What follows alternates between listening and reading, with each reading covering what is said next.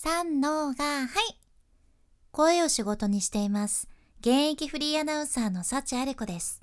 話し下手からフリーアナウンサーになれた幸あれ子があなたの声を活かす話し方のヒントをお届けします。声を仕事にするラジオ。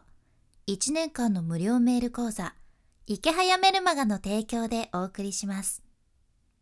今日は、モテたい人が知っておくべき声3箇条をお伝えしますね。いきなりやけど、あなたはモテたいですか？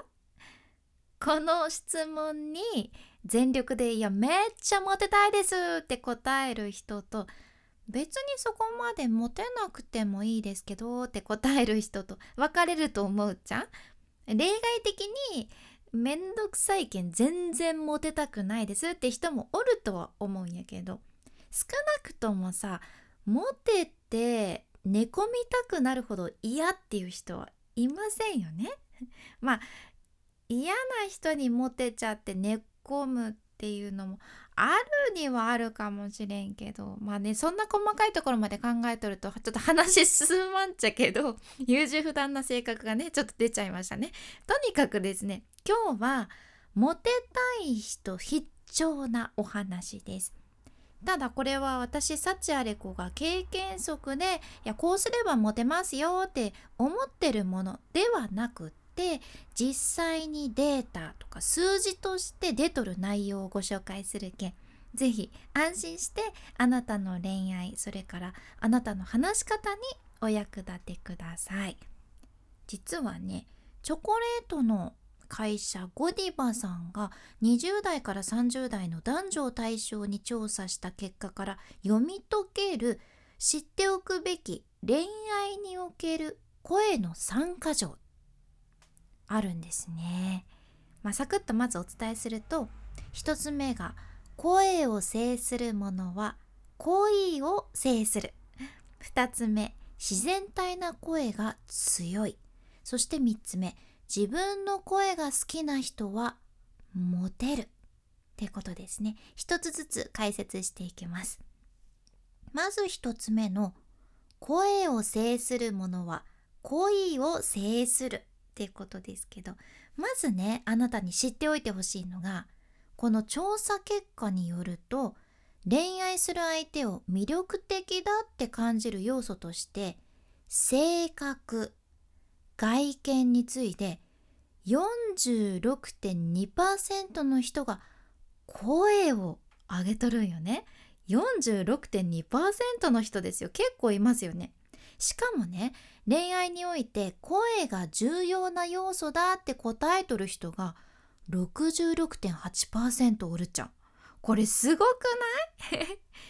でねこれのさらに上行くなんとですねちょっとびっくりする事実なんですけどこの調査によると声で恋に落ちた人もいて3人に1人が声がきっかけの恋愛を経験したことがあるってことなんですね。3人に1人ですよ。だから恋愛において声どんだけ大切なんていうことなんですよね。なんかでも確かに思い出してみてほしいんやけどさなんか学生の時とか何でもない人がカラオケでめっちゃいい声で歌っとるのを初めて聞いてなんかかっこよく見えてきたりとかさ別に普通の印象やったのにたまたま電話することがあってその電話から聞こえる声がすごく優しくってイメージが変わったりとかってあなたはなかったですか？やっぱり声ってね影響すごい大きいんですよね。だから声に恋するっていうのは本当にあるんですよ。やけんこそ声を制するものは恋を制するっていうことですね。で2つ目。自然体な声が強いってことで、まあ、人はどんな声に魅力を感じるのか。2つ結果が出ています。この調査によると男女ともにどんな声に魅力を感じるのか。1つ目は楽しそうな声。そして2つ目が自然体な声。こちらに魅力を感じるそうです。まあ聞いてみるとまあ確かにって感じせん？わからんけどさあのなんかモザイクかかっとって声にも加工が施されたそのテレビとかでよくある証言者の A さんとか。あるじゃないですか。あ、本当にいい人だったんですよ。で全然そんな悪いことするような感じでもなくて、とか、なんかちょっとバリ加工されとる人いますよね。あれ、あの声を聞いて、わー、好きだなとか、なんか、恋しちゃったとかってなりにくいと思うじゃんね。まあこれ例えが合ってるのかちょっとわかんないですけどでも少なくとも嘘をついてこう声を変に作ってるよりはやっぱり自然が一番やんね。嘘のないそのままの声ということ、まあ、自然体な声がもう最強なんですよね。で最後の3つ目。自分の声が好きな人はモテるってことです。まあ、やはりこの調査でも自分の声が好きっていう人がね23.6%でもう自分の声があまり好きじゃない人の方がもう圧倒的に多いっていう結果が出ています。これはもうやっぱそうなんですね。自分の声が好きな人って少ないんですよ。でポイントはここからなんですけど自分の声が好きだって答えた人がこれまでに告白された回数がね平均で7.6回なんですね。7.6それに対して自分の声が好きじゃないと答えた人がこれまでに告白された回数は平均4.5回。4.5つまりですよ。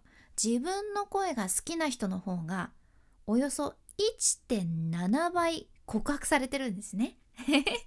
これはえらいこっちゃですよ。自分の声が好きな人はモテるんですね。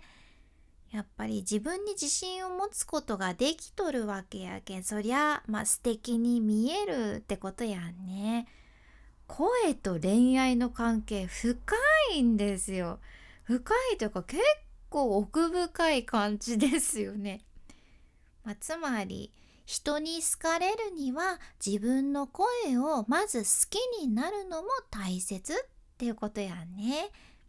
まあ、今回のまとめとしては知っておくべき恋愛における声の3箇条。1つ目声を制する者は恋を制する。2つ目自然体な声が強い。そして3つ目自分の声が好きな人はモテる。ってことですね。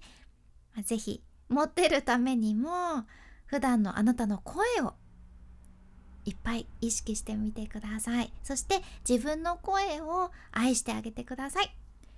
今回の内容と合わせて聞きたい回を概要欄に一つ入れています。今日はプロも実践している自分の声が好きになる方法という回ですね。自分の声を好きになることができたら日常生活でもあなたの話し方がガラッと変わります。これは間違いありません。そして今回お伝えしたようにモテますので ぜひ合わせてこちらもお聞きください。さらに池早さんの無料メルマガのリンクも概要欄に入れています。この春から新しい環境で何かをスタートするって人もおると思うんやけど新しい環境って自分でも作れるとよね。その最初の一歩に池早さんのメルマガめちゃめちゃおすすめです。私サチアレコはこのメルマガで引っ越しました。まあ多分ねこれレアケースと思うんやけどでもそれだけ自分の行動を変えて人生をいい方に変えていけるそんなメルマガなんですね。うんなんかこう行動を起こすとまた変化が起きてで変化が起きたらまた新しい行動を起こしたくなるっていうのをすごく実感しています。楽しいですとにかく。まだ読んでない人は是非概要欄からサクッとチェックしてみてください。君に幸あれ。ではまた。博多弁の幸あれ子でした。